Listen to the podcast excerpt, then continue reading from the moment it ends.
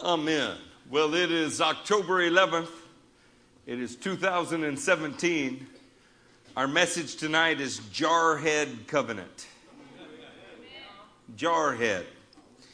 When, uh, when I give you the term jarhead, that ought to bring to mind a military term, I'm sure.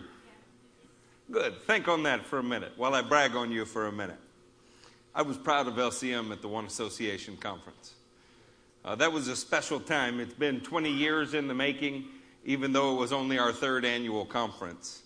And uh, I happen to be privy to what it cost the church to host that. And uh, it was extraordinary. It's more than a month of their offerings. But I also happen to know that in a single day, we doubled that.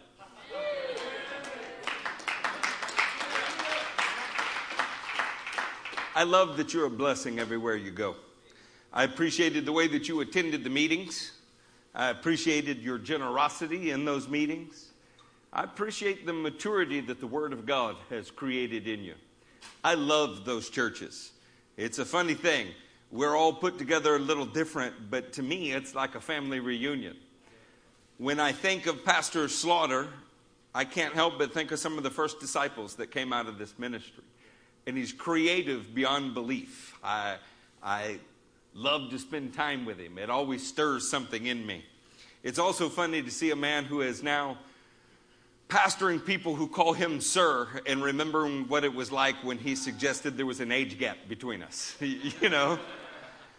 When I see Michael Hutchinson again, wow. Are there finer men in the world than those guys? See the addition of Pastor Massey Man, that guy's even funny.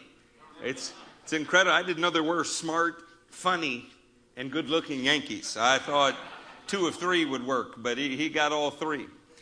You know, to be able to see Pastor Treaster outside of his element in Victoria was a neat thing. Uh, there's no time that I see the Submission Ministries gang and, and I don't just smile in my inner being. Are you happy now that these are more than just names to you? It's hard not to love Pastor Justin, isn't it? You know, he uh, carries an anointing with him that's comforting to me. The life that you live in the kingdom is largely going to be defined by the relationships that you keep and maintain. I mean, that's, that's just the truth. And when you look back, you can regret words that were spoken, you can do so many things. The one thing that you don't want to leave is a trail of broken lives in your midst. You, you hope to be an edifying influence. There are times that's not possible. I mean, anybody who has ever been used of the devil uh, says the same things about us. We, we have a drop down menu that we can laugh and say, okay, Eric's an alpha male, we're a cult, we're controlling. You know, we, we're, we're used to all of those things. But the reality is, there are a whole lot more lives that have been turned on to the fire of God's holy word. Amen. There are a whole lot more lives in a lot of states now that are so serious about the word that they're charging the gates of hell with it. I want to talk to you about a jar headed covenant because that jar head covenant is how you get from here to there. And I'm going to tell you, there's going to be a lot of opposition along the way. And sometimes the worst opposition is going to come from between your own ears. The term jarhead in a military sense refers to a Marine. I knew we had Army guys in here. I knew we had Navy guys in here, so I picked the one that I did not think we had in here. Most would say that it refers to their style of haircut.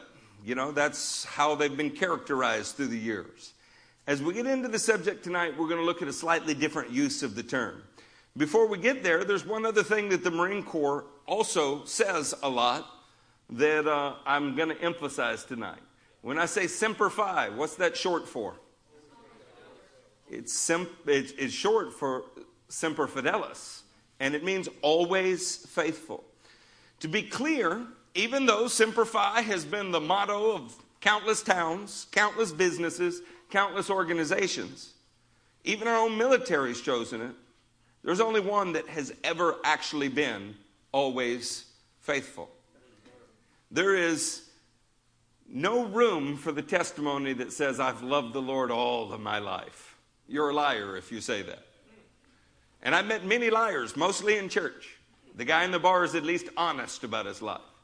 The truth is, at some point in your life, you realized that you were a God hating Gentile. That although your lips said you loved Him, your actions showed clearly that you don't. That you had been lying to yourself and had been anything but faithful. That's the narrow door that so few find. That is the way to eternal life. To understand our situation and yearn and beg for a change that can only come from the one who is always faithful. Am I speaking the truth? Yes. Turn with me to Deuteronomy 32 tonight.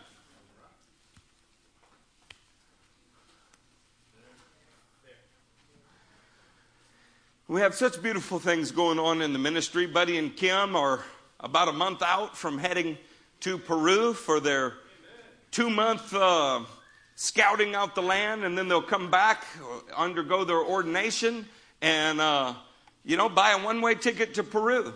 It's exciting. It's at the same time that the Lions are coming off of the field. I encourage y'all to pray for David and Rachel and their new beautiful baby Riley. Uh, that family will need prayer as they transition to their new goals. But look at the symmetry in the kingdom. One family comes home, another is going. We didn't plan it, but they're within 24 hours of each other. It's almost like the Lord knows what it takes to meet the needs of the body. Amen? Are y'all in Deuteronomy 32? Starting in verse 3 I will proclaim the name of the Lord. Oh, praise the greatness of our God. He is the rock. His works are perfect, and all his ways are just. A faithful God who does no wrong. Say that with me. A faithful God who does no wrong. Upright and just is he. This is our God, faithful in all that he does. Many of us have had the kind of year that would cause the devil to tempt you to wonder why God lets this happen, why God lets that happen. The doorway to life begins with the idea that He is always faithful.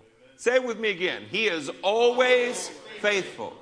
You're going to have to hang on to that. When people would rather eat you than fried chicken, when people are certain that your good intentions were bad intentions, when you give sacrificially, financially, emotionally, spiritually, and people spit on your work, you're going to have to remember always the Lord is faithful in all He does. Nothing comes into your life that He didn't allow. That's important because if you begin to allow yourself to view it another way, think of the alternative. God is unfaithful and everything that's happening to you is some kind of mistake. Now, what happens when we do that is we divorce ourselves from the scripture. What happens when we do that is we begin to make excuses for our own behavior. God is faithful in all he does. Look at verse 5. They have acted corruptly towards him. To their shame, they are no longer his children, but a warped and crooked generation. Is this the way you repay the Lord, O foolish and unwise people? Is he not your father, your creator, who made you and formed you? Oh, that cracks me up. I can hear so many mamas in here, you know? Is this the way you repay your father? Is this the way you talk? Is this the way I taught you to clean your room? There is a behavior that shows that you are his children, and there is a behavior that shows you are not acting like his children. Deuteronomy 32 asks an extraordinary question Is this the way you repay the Lord? So I'm asking you, church, how do you repay the Lord for his faithfulness to you? If he is always faithful, what is our response? How many times have you met people say, I know the Lord's got a plan for me because he saved me from that car wreck. He saved me from that OD. The Lord did this. My response is always the same. Yes, and now what obligation do you feel to Him in your daily life? Oh, well, you know, I, I don't go to church much and I, I don't get into all that, but I know He's got a purpose for me. Yes, and you're still spitting in the face of your God. The reality is, He's always been faithful, but we have not. This sums up the problem practically, doesn't it? We serve a perfect, just, and faithful God, but we are far from perfect we're often unjust and typically unfaithful. Boy, we don't want to hear that, do we? But how many times do you ask somebody, How are you doing today? and you know they lied to you when they spoke to you? Hey man, how are you doing? Great. But you know they're not great. How many times this week have you lied to somebody that asked you the same question? To us, words are so cheap. Promises have become cheap. Everything that we do, and where you're in that environment, you then have to come up with other phrases to separate you from the cheapness. No, no, no, no, man, I, I, I mean it. Really. I'm telling you the truth when I say, well, what were you doing all the other times? Want to look at what the standard of the word required for every Israelite male. As we go through this, I think it's going to cause us all to reflect on our life in a good way.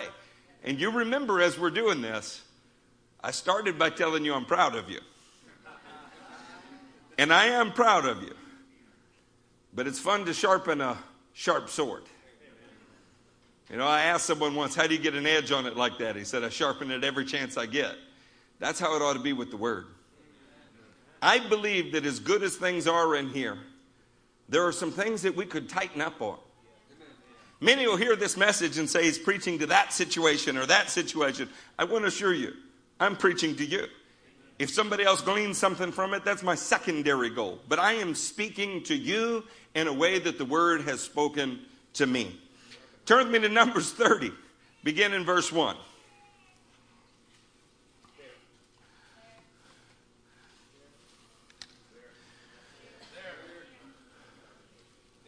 Moses said to the heads of the tribes of Israel, This is what the Lord commands. When a man makes a vow to the Lord or takes an oath to obligate himself by a pledge, he must not break his word, but must do everything that he said. That's pretty straightforward, isn't it? Watch, we have clarifications here, though.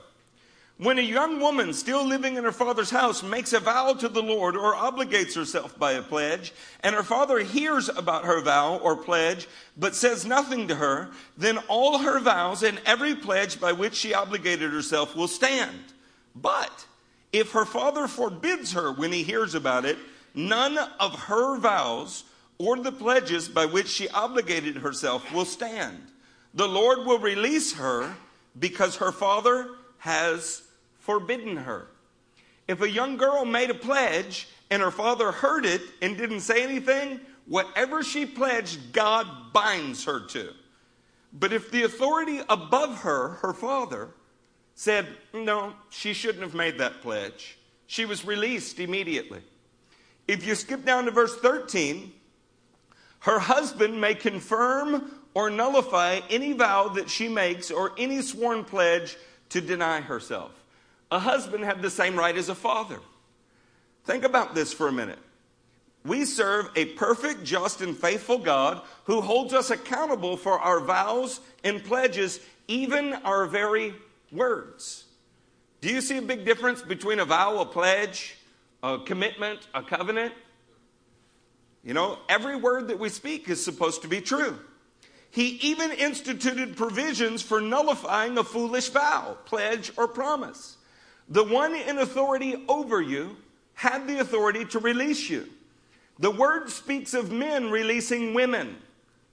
This means their wives or daughters. Because the sanctity of a man's word as the head of his home was so high that it was never to be given carelessly. In other words, it was expected that a young girl or a distressed wife might make a vow that she shouldn't or couldn't keep but the man, as the head of his household, was to take special care in making a vow because of the level of authority that he carried. I want you to get this. The more revelation you have, the more authority that you carry, the higher your understanding in the kingdom, the more God holds you responsible for your words. Wow. That's frightening for me. You know, where the Man has many words, sin is not absent. Is there anybody in here squirming with me tonight at that thought? This has caused some to try to make distinctions between a promise, vow, pledge, or your words given. I want to consider a couple things from a first century rabbi named Yeshua. I fell in love with him. This comes from Matthew 5. Turn with me to Matthew 5 in verse 31. Say there when you're there. I feel the heaviness descending on you. We're not going to stay there, I promise, but it's worth considering. Any of you have brothers that you know? They say, man, I'll be with you on moving day. And you know good and well in the two weeks between now and moving day, they're going to come up with an acceptable excuse to not be there. I mean, anybody know folks like that? You know, when they say, I'm with you, man, it means that they want to be, but there's no chance that they're going to actually be. I mean, do you feel me here? Man, none of us want to be that person, do we? It's because we know what God honors, we know what He loves, and yet we have to be honest. So many times we've not done what we promised we were going to do. So many times we have let Him, the faithful God, down with our unfaithful ways. The scripture addresses this. Are you in Matthew 5? Yes. Starting in verse 31. It has been said, anyone who divorces his wife must give her a certificate of divorce. But I tell you that anyone who divorces his wife, except for marital unfaithfulness, causes her to become an adulteress. And anyone who marries the divorced woman commits adultery. Again, you have heard that it was said to the people long ago, do not break your oath, but keep the oaths you have made to the Lord. Isn't it interesting how he marries those two principles? In your Bible, some, so often there is a chapter, not a chapter heading, a subject heading between them. In the original text, it's not there. When the Lord is talking about a marriage covenant, he relates it to a vow and an oath. In the Newer Testament, the word oath is there. In the Older Testament, the passage he's quoting is the word vow. Do you know what that means? A vow, an oath, and a covenant are all equally important to the Lord. But I tell you, do not swear at all, either by heaven, for it is God's throne, or by the earth, for it is, is his footstool, or by Jerusalem, for it is the city of a great king. And do not swear by your head, for you cannot make even one hair white or black, much less make them come back, right? Simply let your yes be yes and your no be no. Anything beyond this comes from the evil one. Am I the only one that thinks that's a little confusing? So, are we not supposed to take vows? Are we not supposed to make commitments? Should, should we just look at our, our wives and say, yes, and not explain what yes is? What, what does that mean? I mean, I'd like to read to you what David Stern says it means. Is that okay? You know I love David Stern. I'm about to pick on him just a little bit, but I love him. Do not break your oath. This is the Jewish New Testament commentary. Or do not swear falsely, or do not perjure yourself. Keep your vows to Adonai. The distinction between vows and oaths is hazy, not only to us, but also within Judaism. And the issue doesn't seem important today. The early believers understood Yeshua as not prohibiting all vows. You can see this in Acts 18 and Acts 21, where believers kept vows, but as prohibiting vain oaths. The rabbis of the time made the same prohibition. In fact, in the Apocrypha, you can compare passages that say, Do not accustom your mouth to swearing oaths and do not habitually use the name of the Holy One, to passages in texts like the Decalogue. Philo of Alexandria said he recommended not making oaths. Finally, David Stern mentions the Talmud. This is Bava Metzia. Let your no and yes both be righteous. This is what the commentary had to say on the topic. I don't know if that makes it any clearer personally. With all respect to the commentaries, what if they've all overcomplicated the passage? Perhaps Jesus simply wanted us to treat every word with the solemnity of a covenant. What if, knowing how unfaithful we can be, he did not want us to have a varying level of commitment to our own word? Because if we had a varying level of commitment to our own word, how would we treat his, given that we do not honor ours? Think about this. I promise. No, I pinky promise. I cross my heart and I hope to die. I swear on my mother's grave. I promise on the lives of my children. If your first promise isn't good, then no additional commitment promised can be trusted either. Do you follow me? Why do we feel the need to make additional promises and oaths? Because we're not keeping the first one we made. That's why. You're going to be there at five? I really, really, really promise I'm going to be there at five. Now, what do you already know, even though we've made up that scenario? I already wasn't there at five at least one time, or I wouldn't feel the need to say that. Because if you had confidence I was going to be there at five, it'd be yes. And that's it. Do you see how our speech even betrays how lightly we take promises these days?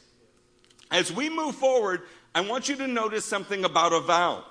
The vow was up to the individual that made it, but the individual who made it was totally accountable to the community and totally accountable to God for what they had uttered.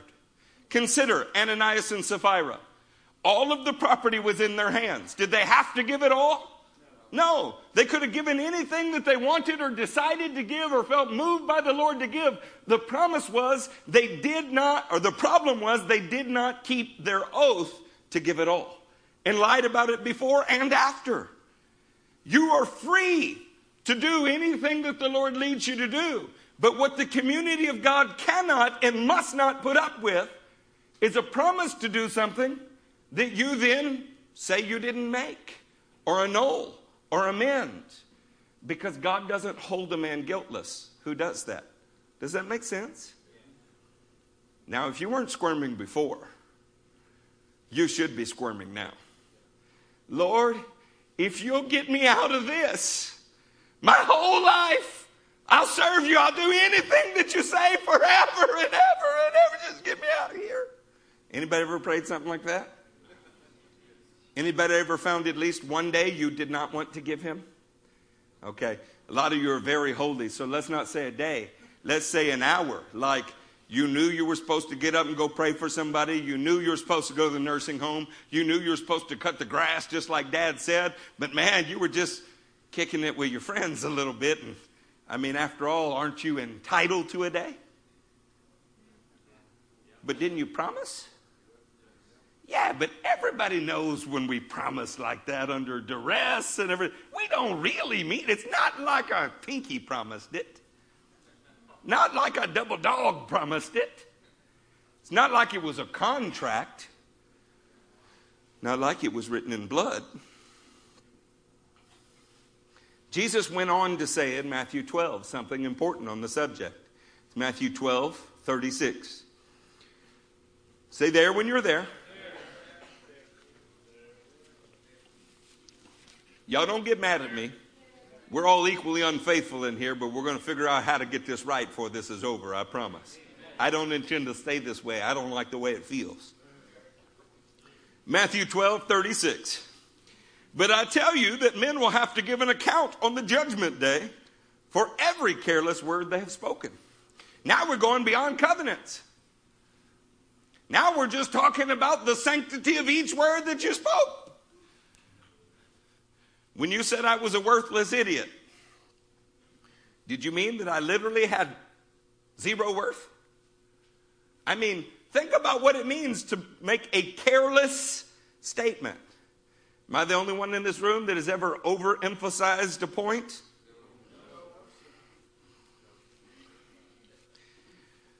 Tell somebody, Raka, you're in danger of the Sanhedrin. Tell them, you fool, you godless idiot, you're in danger of hellfire. That's a little scary, isn't it? Jesus really didn't mean that. But what if he did? What if when he said something, he meant exactly what he said?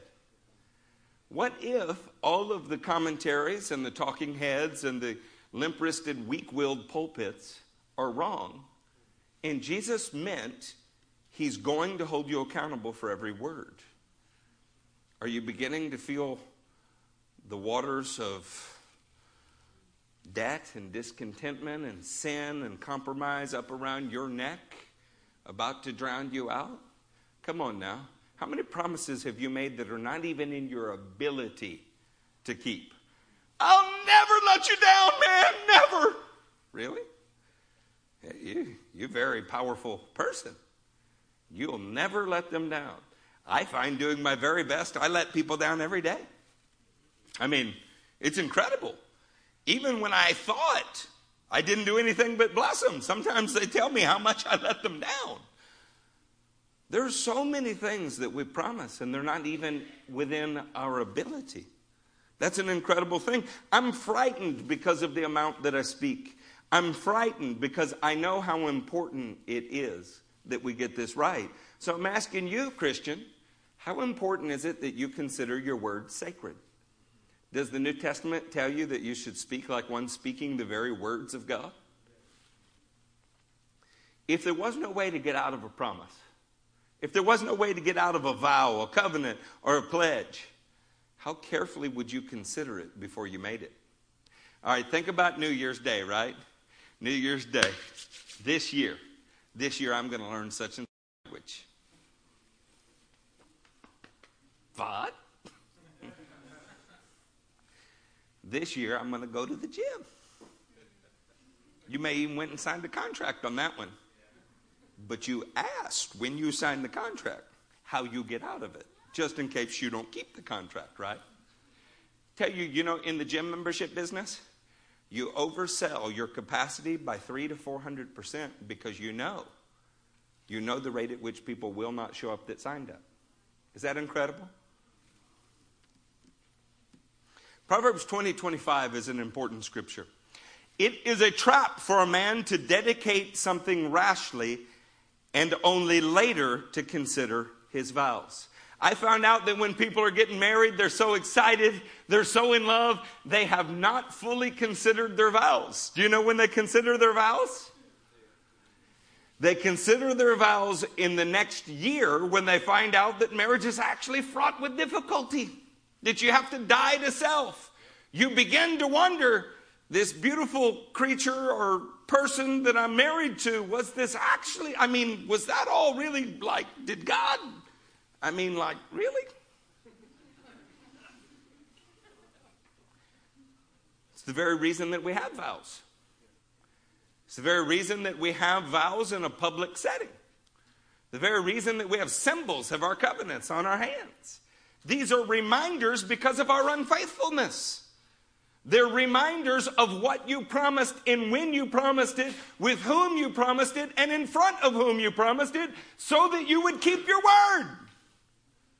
Most of society has totally given up on the idea. I pray that you haven't. I haven't. In my experience, Christians who are serious about the Lord do not often think they are breaking their vows or covenants. If you love the Lord, you don't believe that you're doing that. They know that there's no real biblical path for that kind of behavior, so they fall into one of three categories. Now, by they, I mean you. Y'all, are we clear about that? Who am I speaking to? Me. There we go. I didn't see every hand. Who am I speaking to? Me. Okay, so that way you know who to find in the parking lot afterwards if you're mad. Wade Sutherland. the first category of people who have made vows and are breaking them. They redefine the vow or they reword the vow, or they renegotiate the vow to absolve themselves. Come on now. This is, I know I said I'd love you always, but let's think about what that means. I know I'm with her now and not with you, but you always hold a special place in my heart. I didn't break a vow. Are you sure you didn't break the vow? Why didn't you break the vow? Are you saying today that your new interpretation is the understanding that you had when you made the vow? See, I hear Christians do this all the time. Couple this week, amazing men who really love the Lord. But I think if they carefully go back and look at what they said their intention was then versus now, they'll see that they are squirming off of the altar while it is difficult. Have you ever done that? Are you doing it now? You know, one of the first things that I notice as a pastor is people say, I love you, Pastor. This is my church. I love how you bring the word. Then I correct you, and you no longer love the church. You no longer love me. You no longer love the way that I bring the word. I recently had a conversation with someone who said we were in the top three churches they had ever seen. never seen disciples like us, and 15 minutes later, I was a controlling demonic cult leader. It's incredible the way in which the term can change. Now, why am I telling you this? I'm telling you this because we all do it.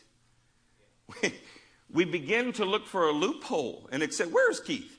Keith, raise your hand. Keith is the only attorney that goes to our church at this moment. His entire profession exists because people do not want to keep their promises.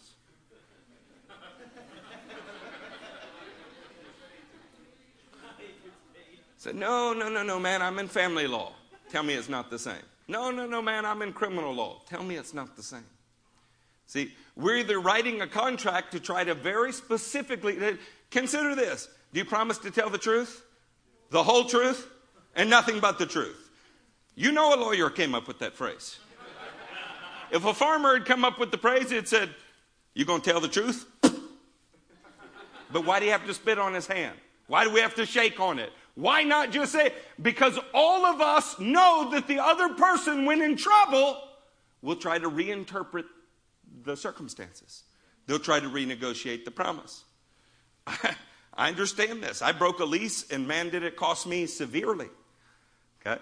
All kind of reasons that I feel like we're mitigating. There's another legal term for you, right? I thought there was a breach of quiet enjoyment. Very special legal term. The jury also thought so. Unfortunately, the appeals court did not. you can pay an incredible price for breaking your word in a worldly setting. Also, mostly people get away with it. I'd like you to consider Malachi 1:14. Can you put that on the screen for me? Cursed is the cheat. Cursed is what? Cursed is the cheat who has an acceptable male in his flock and vows to give it, but then sacrifices a blemished animal to the Lord. For I am a great king, says the Lord Almighty, and my name is to be feared among the nations. I thought we were just talking about an animal. No, you're talking about the sanctity of your word when speaking before God Almighty. And when we promise one thing, but we deliver something else, do you know what God says? You're a cheat. What are you really cheating? Are you cheating him out of the best goat? No. You're cheating him out of the kind of honor and reverence that a great king deserves. You're treating him like you're in a flea market and you can swindle him. Do you hear me? When we promise, we need to over deliver on our promise, not under deliver. Or we're cheating the reverence of God's name, aren't we? Man, that ought to be a frightening thing to you. This was sobering to me. How about the second category? They say that their breach is, in fact, not a breach. We're charismatics, but a spirit led fulfillment. No, I am not breaking my vow. God has led me to do this. Wow, you better be right. How important do you think that is? If I tell you I'm going through that door, and you repeat it to me. And I take vows in front of you. And then after praying for a few years, I decide that I'm going to go through that door. We've made God a schizophrenic to justify ourselves. We've made God double minded instead of us. Need to come to one of two conclusions. Either God never called me through that door and I was wrong, or God called me through that door I thought, but I was wrong. You can't have it both ways. God is not double minded. In fact, the cry of Israel in Deuteronomy 6 4 is, Hear, O Israel, the Lord our God is one, which means that He's one person, that He's of one mind, that He's of one purpose, that He does not change like that. How many times do charismatics grow tired in their commitment and simply say, The Lord led me in a new direction? I know a young man who said, The Lord told me I must not sleep in my bed until I marry that girl. Well, he's married to another woman and has children with another woman today. So is he still sleeping on the floor or is he sleeping in his bed?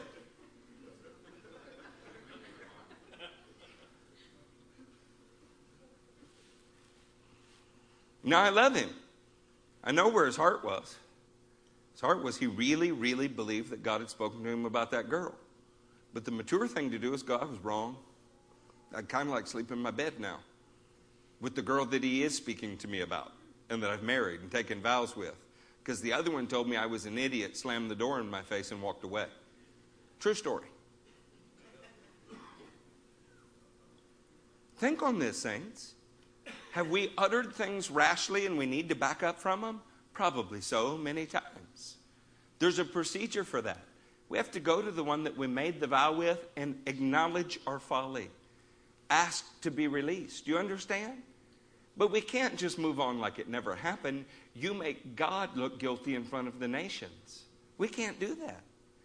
So, three categories of people that tend to not admit they broke their vow but are Christians. The serious Christian says, No, no, no, no, no, it's y'all's misunderstanding.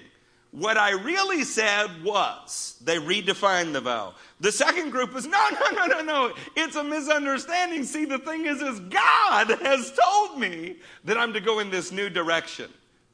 The implication there is, of course, that you who want to see the vow held are the unspiritual ones. It's a third group of people. Those who repent and admit their unfaithfulness and ask for help. Man, do you know what kind of power there is to go, I thought I could do it and I was uh I was wrong. I really could use you praying for me. In fact, I've gotten good at mad mad at everybody I'm supposed to be doing this with. I need your help. That is a, a situation where people can get healed. That's a situation where God can come in and make up for your lack. But in the first two, by the way, I didn't tell you about the spirit led option, but the spirit led option, Deuteronomy 29 19, says if a person persists in going his own way because he's invoked a blessing on himself after hearing the words of this, I'll never forgive him. See, well, maybe we should put it on the screen. Put Deuteronomy 29 19 on the screen. When such a person hears the words of this oath, he invokes a blessing on himself and therefore thinks, I will be safe even though I persist in going my own way. This will bring disaster on the watered land as well as the dry. Verse 20. The Lord will never be willing to forgive him. His wrath and zeal will burn against that man, and all the curses written in this book will fall upon him, and the Lord will blot out his name from under heaven. Can I tell you, the Lord doesn't like it when you blame your unfaithfulness on him? Can I tell you? Baptists don't tend to do that. Methodists don't tend to do that. Pentecostals and charismatics tend to do that. The Lord told me that I'm going to this country. The Lord told me to uphold this cause. The Lord told me to give this money. It rained that day. You don't like the people involved. It got difficult. Your neighbor spit on you, whatever it was. Now the Lord told me to do something else.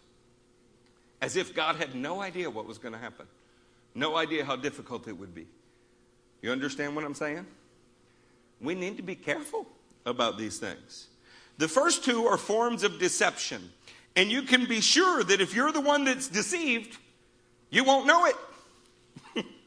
I'm advocating a jarhead covenant tonight. I want to show you a jarhead covenant. You ready?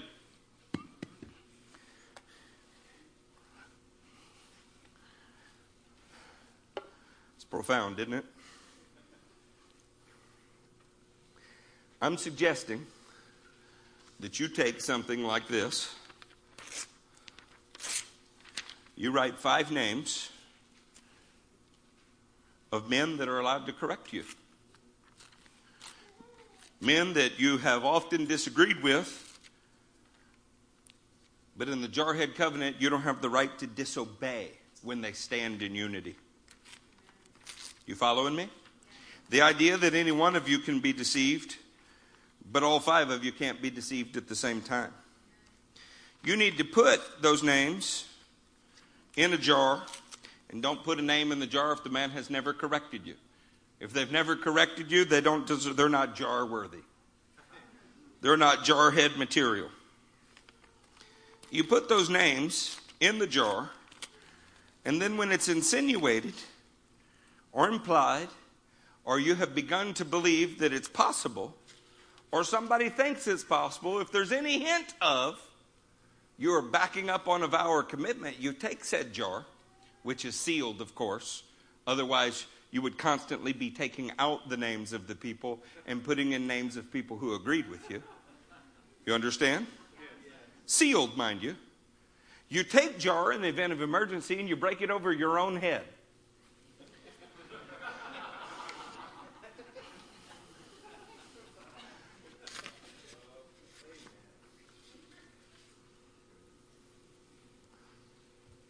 Why do you break it over your own head? Because if you're the one deceived, you will be the last one to know it. I grew up with a drunk. It's ridiculous. Very rarely would he ever admit to being drunk. Ah, I'm fine. See, obviously, you couldn't find the house, but you're fine. And he was blessed with this very special gift. The next day, he never remembered it. I've noticed that about deceived people. They never remember the conversation the way it actually happened. Now, remember when I talk about deceived people, I'm not talking about somebody else somewhere else. I'm talking about covenant breakers like us. You know who we're sure of our actions are pure as snow? Our own. We're our own best defense lawyers. Well, I know I may have said, but what I meant was, yeah, but what did you say? Well, the thing is, is the Lord knows my heart. He knows your heart by your actions. Is your heart demonstrating unfaithful or faithful actions? The thing is, is we need a jarhead covenant. We need something that says, when all else fails, somebody has the right to return me to sanity. In the event that you think you're infringing on your own word, a covenant, a vow, or a pledge, or a commitment, we can either repent immediately or we can break the jar over our own head and call a jar head covenant meeting. I'm going to tell you the truth. The one association was formed as a jarhead covenant because it became clear to me personally that I could not trust myself. It became clear to me that the more the Lord gave me influence, the more the Lord gave me responsibility, the more the Lord anointed me to move people, the less I could trust myself.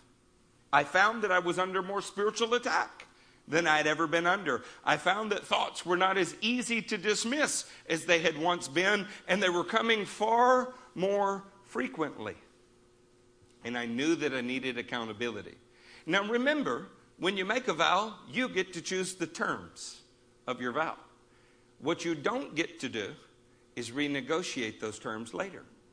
See, you make the terms of the vow, but the community, the jarhead community, make sure that we're all faithful to the terms that we agreed to. Tell me that's not beautiful. Now we have to deal with the fact that none of us have been faithful to the terms. We're all trying to hold each other to a standard that none of us are hitting. That's incredible, isn't it? What do you do when you're a bunch of men who don't see clearly trying to hit a target? How do you handle it? I can't even decide whether I need my reading glasses, to be honest. Truth is, as I see better with them, but right now I'm seeing okay without them. Tomorrow morning I might need them. How do you know when you're the one not seeing clearly? I've watched, and the pride of man never lets him admit that he's the one not seeing clearly. It's always every other person. Do we need a jarhead covenant? Man, you do. I'd like you to consider the spirit of a couple things. You ready? Are you ready? Yes. What's wrong? Are y'all upset? You're thinking. You should be thinking. It's very important we get this stuff right. And like a contract, the jarhead covenant is there for the moment when everybody's lost their mind, but most of all for you. You need to put in it five names of five people that are not yes men. Five men that are acquainted with the word, acquainted with you, and have demonstrated a capacity to look you in the eye and say you're wrong. You know what the most difficult part about the Jarhead covenant is? Finding five men who fit that qualification. We generally don't keep people around us that do that. You know my very favorite thing about Charlie?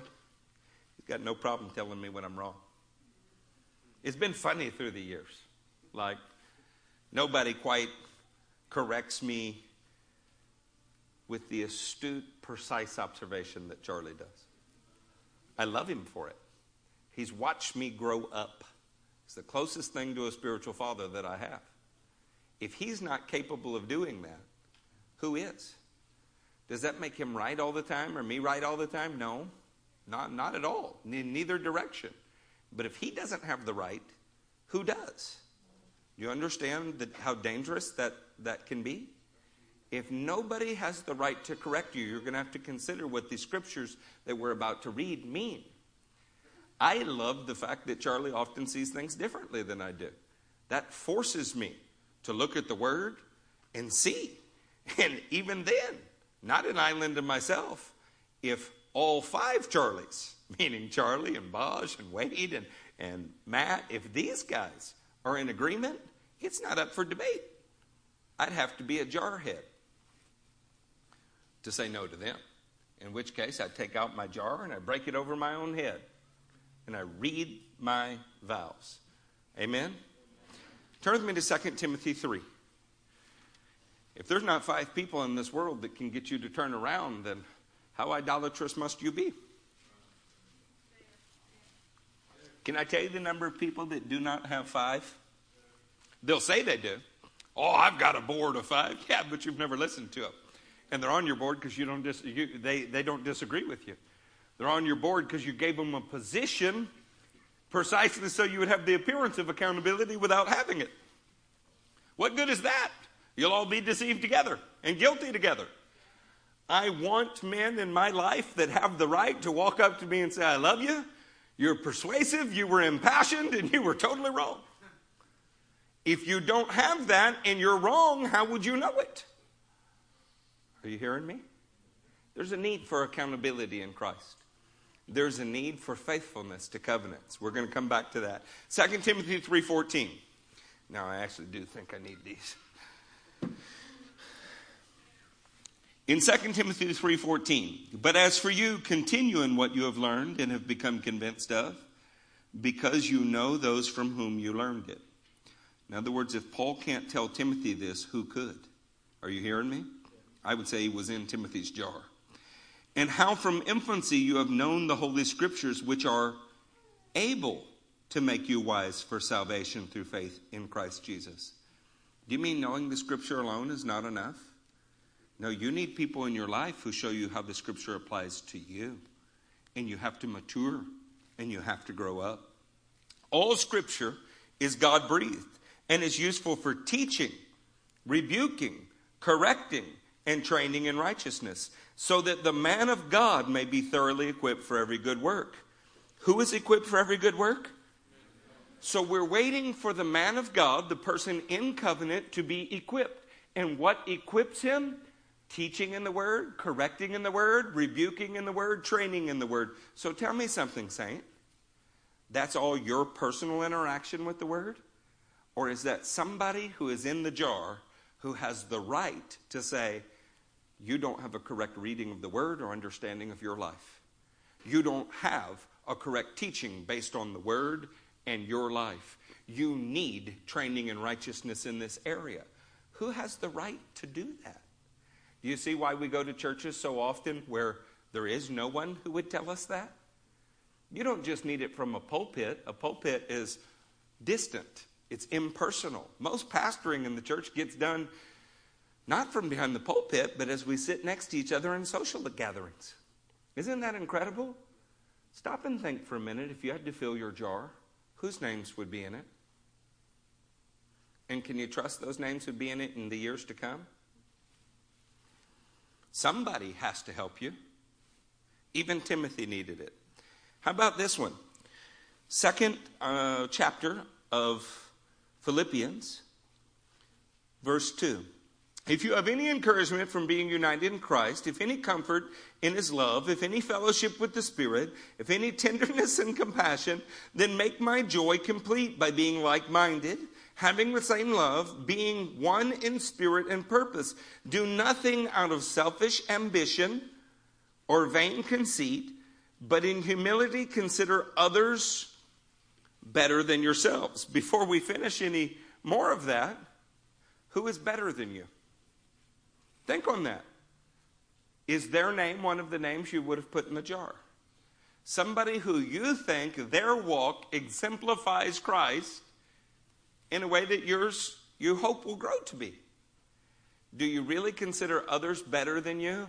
Or when it comes down to being accused of having renegotiated your word, when it comes down to being accused of having falsely been led by the Spirit away from your word, do you consider your assessment better than everyone else's?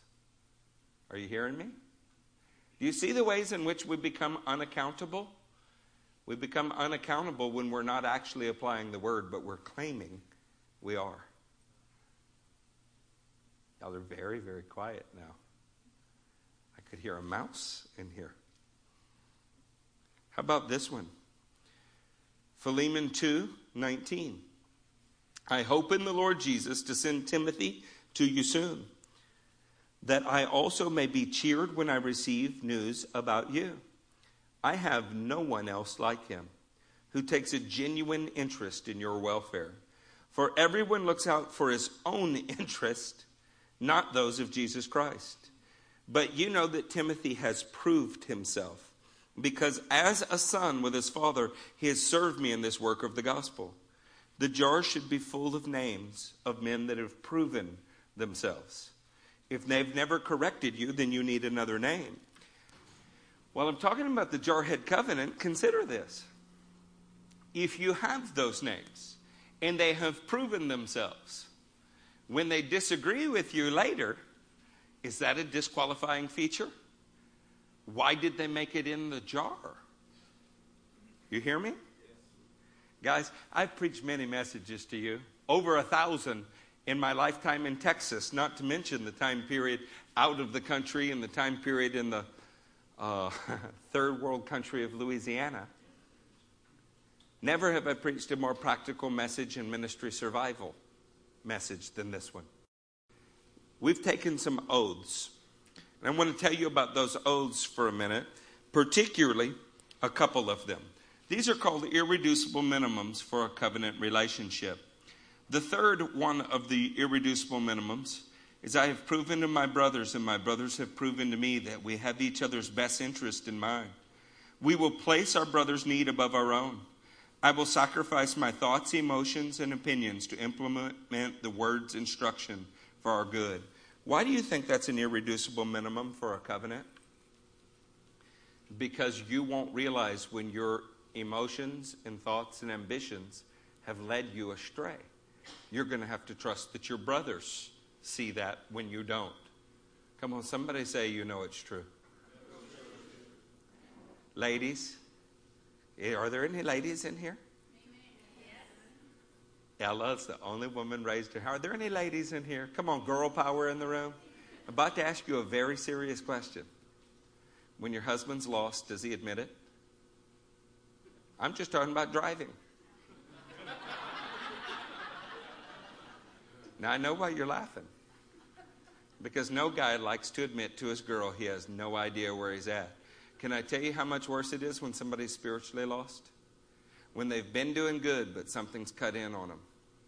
When they have a little bit of unforgiveness, a little leaven, a little hurt, they never admit to it. You know why? Because they're hurt, they're deceived. Wow, how about that? We're going to run all those things out of here. How about this irreducible minimum? It's our first one.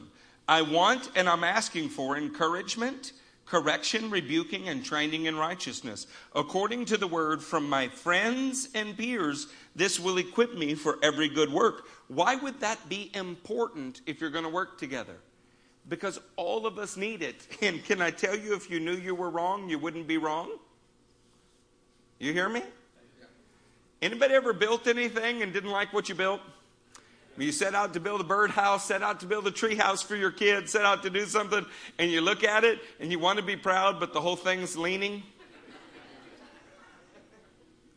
If you knew it was wrong, you wouldn't have built it that way. Sometimes, if you wait until the consequence of your action, I love how everybody says, "Ah, oh, it'll work out. It's just messy." Not if you have to live in the house. That's said from a position way outside the house. not the one inside it. It's actually showing a disconnection, a dispassionate, not caring kind of thing. uh, I understand that the Lord is merciful, that the Lord is gracious, that He works in all kind of situations. That is not an excuse to jump out of the plane with a bad plan. Does that make sense? Yes. Okay. Let's do this then. As we move forward with this, I think you got the irreducible minimums. Let's return to the idea of mother speech. Is that okay? Do you remember in Deuteronomy 32 6, mother speech? Is that the way that you repay the Lord?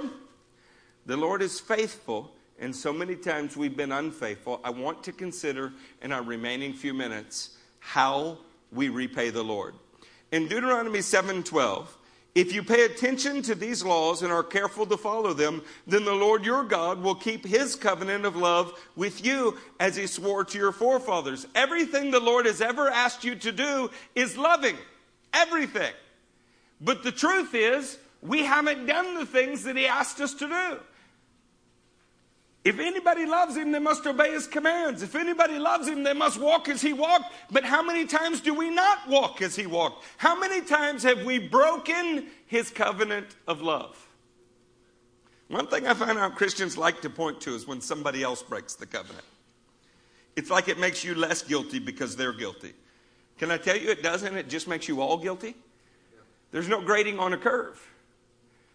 Isaiah was overcome with this feeling and he said, All their righteousness is filthy menstrual rags. All of it.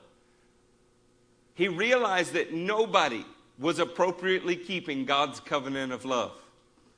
So Jeremiah spoke about a day. It's Jeremiah 31. Turn there. Say there when you were there.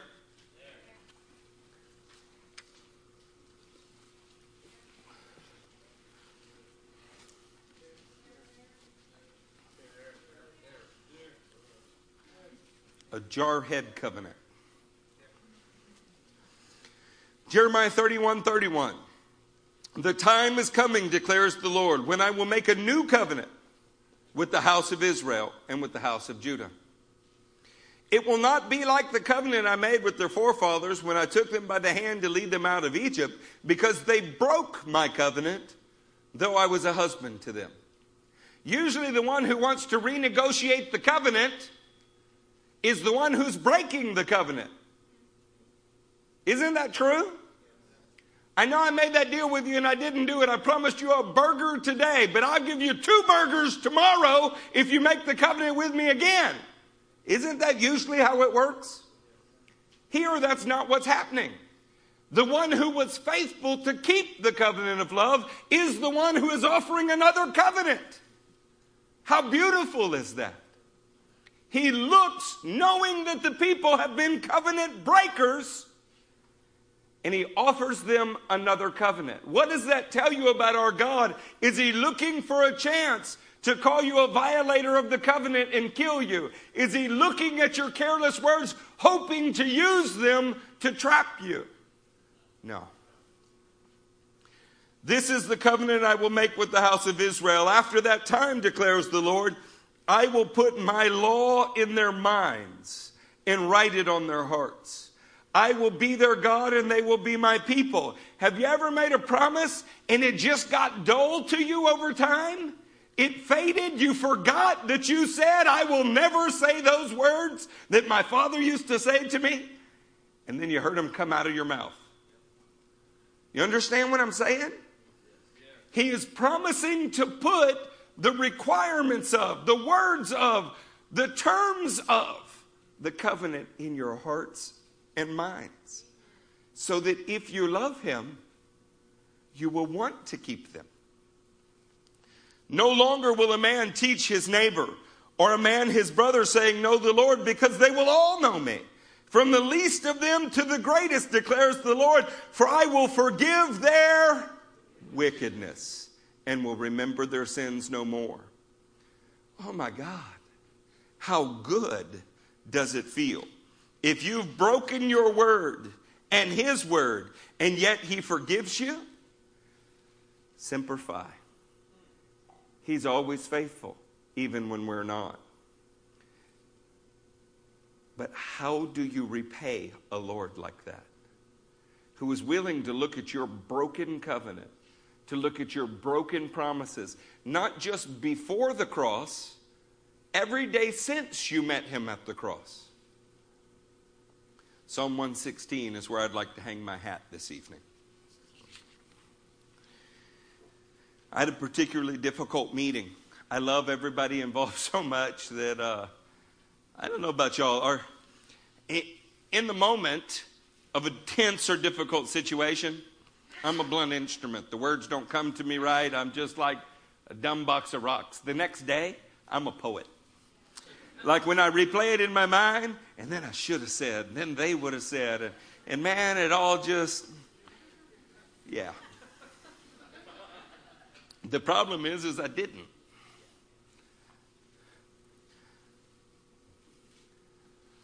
What I can tell you is that God's word will show us what to do. For all of you out there who can relate to, I wanted to do right, and somehow or another, even my best attempt. I swear I had a conversation with a man earlier today. I tried with all of my heart to find a way to bless him, and it seems like it just was not possible. It wasn't going to take it, no matter what I did. And I have to just smile, bleed in my boots, stand up and preach. It's what we do. If there's anybody out there, sitting out there like me, that wants to do good, and no matter how hard you try, somehow or another, there's just this bad stuff keeps following you around too? Am I the only one like that? Or can you feel me a little bit? Psalm 116 is for you. I love the Lord, for he heard my voice. He heard my cry for mercy. Because he turned his ear to me, I will call on him as long as I live. The cords of death entangled me. The anguish of the grave came upon me. I was overcome by trouble and sorrow. Then I called on the name of the Lord. O Lord, save me. The Lord is gracious and righteous. Our God is full of compassion. The Lord protects the simple hearted. When I was in great need, He saved me. I love the word simple hearted there. Sometimes we become amateur lawyers when we realize we've broken our covenant.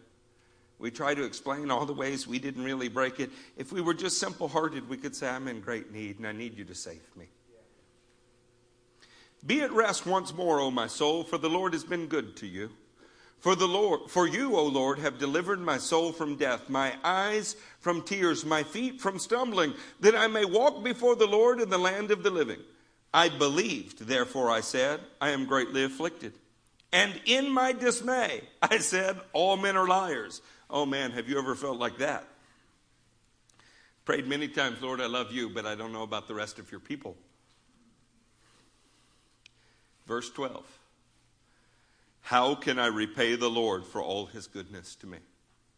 Isn't that what the question was in Deuteronomy 32? Is that the way you repay the Lord? Is that the way I taught you to clean your room? My mom used to say, Is that the way you talk? I'd be like, Obviously it is. I just said it. Smack. Woman was fast with her right hand, not so much her left, but her right hand. How can I repay the Lord for all this goodness to me? Isn't that the question? Do you feel indebted to the Lord who is always faithful, especially because of your unfaithfulness? Here's the answer I will lift up the cup of salvation and call on the name of the Lord. I will fulfill my vows to the Lord in the presence of all of his people. Precious in the sight of the Lord is the death of his saints. O Lord, truly I am your servant. I am your servant, the son of your maidservant. You have freed me from my chains.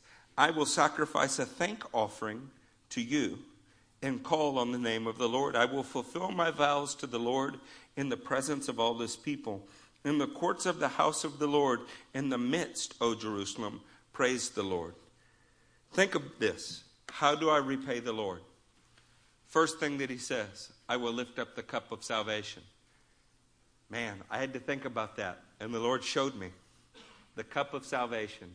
When a Jewish groom wanted to marry a Jewish bride, He showed up outside of her house.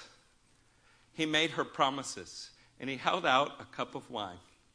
And he said, uh, A promise.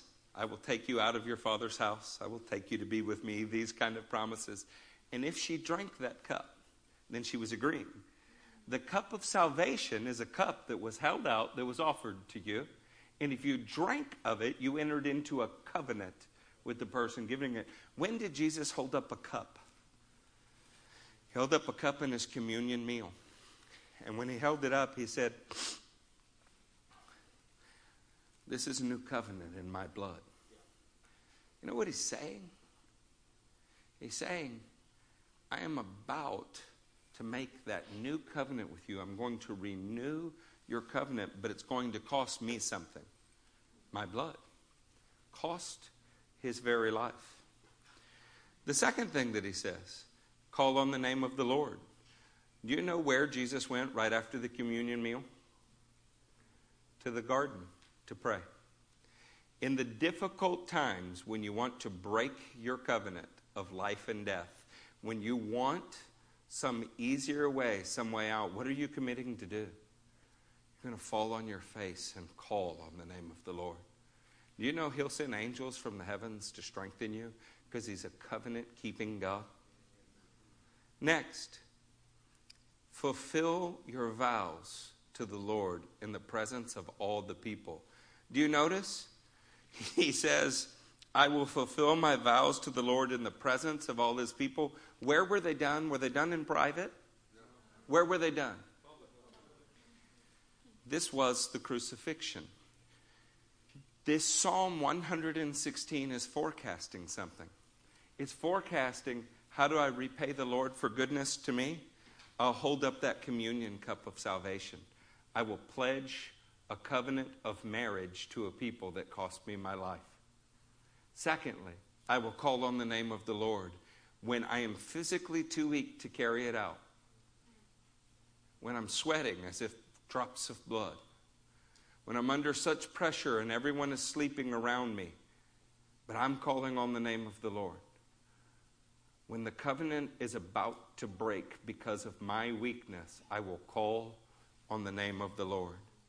And then, thirdly, I'll die publicly to keep this covenant. You know, he says that twice. He says, fulfill your vows in the presence of all his, of his people, actually, twice. Maybe this is why verse 15 says, Precious in the sight of the Lord is the death of his saints. Why is it precious? Because they're not just dying, they are dying because they're keeping their covenants. They're dying because they're calling on the name of the Lord and not backing up from that which would kill them. Tell me, doesn't that ring of Revelation 12? They love not their lives so much as to shrink from death. They overcame him by the blood of the Lamb and the word of their testimony, their covenant. They kept their word unto death. The call to the gospel came in Matthew 16 24. If anyone would come after me, he must deny himself, he must take up his cross, and he must follow me. You know, that's not just day one, it's every day thereafter. Nothing is harder for the Christian than keeping their word. And what was your first word to him? I will deny myself. I will be crucified daily, and I will follow you wherever you lead me. You know what this does for us? Could you put Colossians 3 3 on the board? How do you repay the Lord? What are we to do with a God who is always faithful and a people who are not faithful?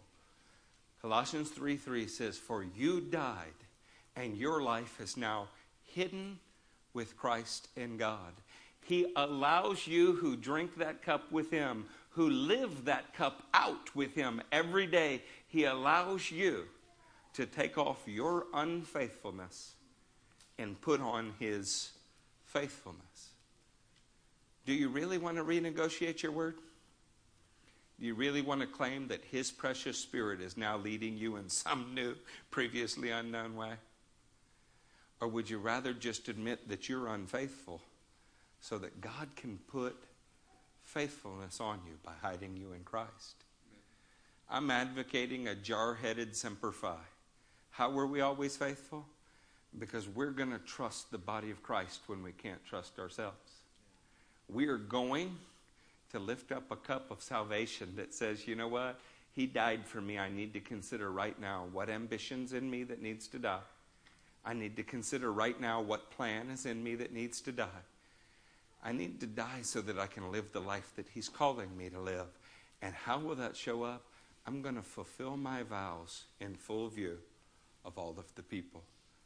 The kingdom is about accountability. The way you honor the Lord is you promise Him your life and then you make good on it in front of all of the people that heard that promise. It's why baptism is public, it's why repentance is public, it's why the resurrection of the dead is going to be public. Could you stand to your feet?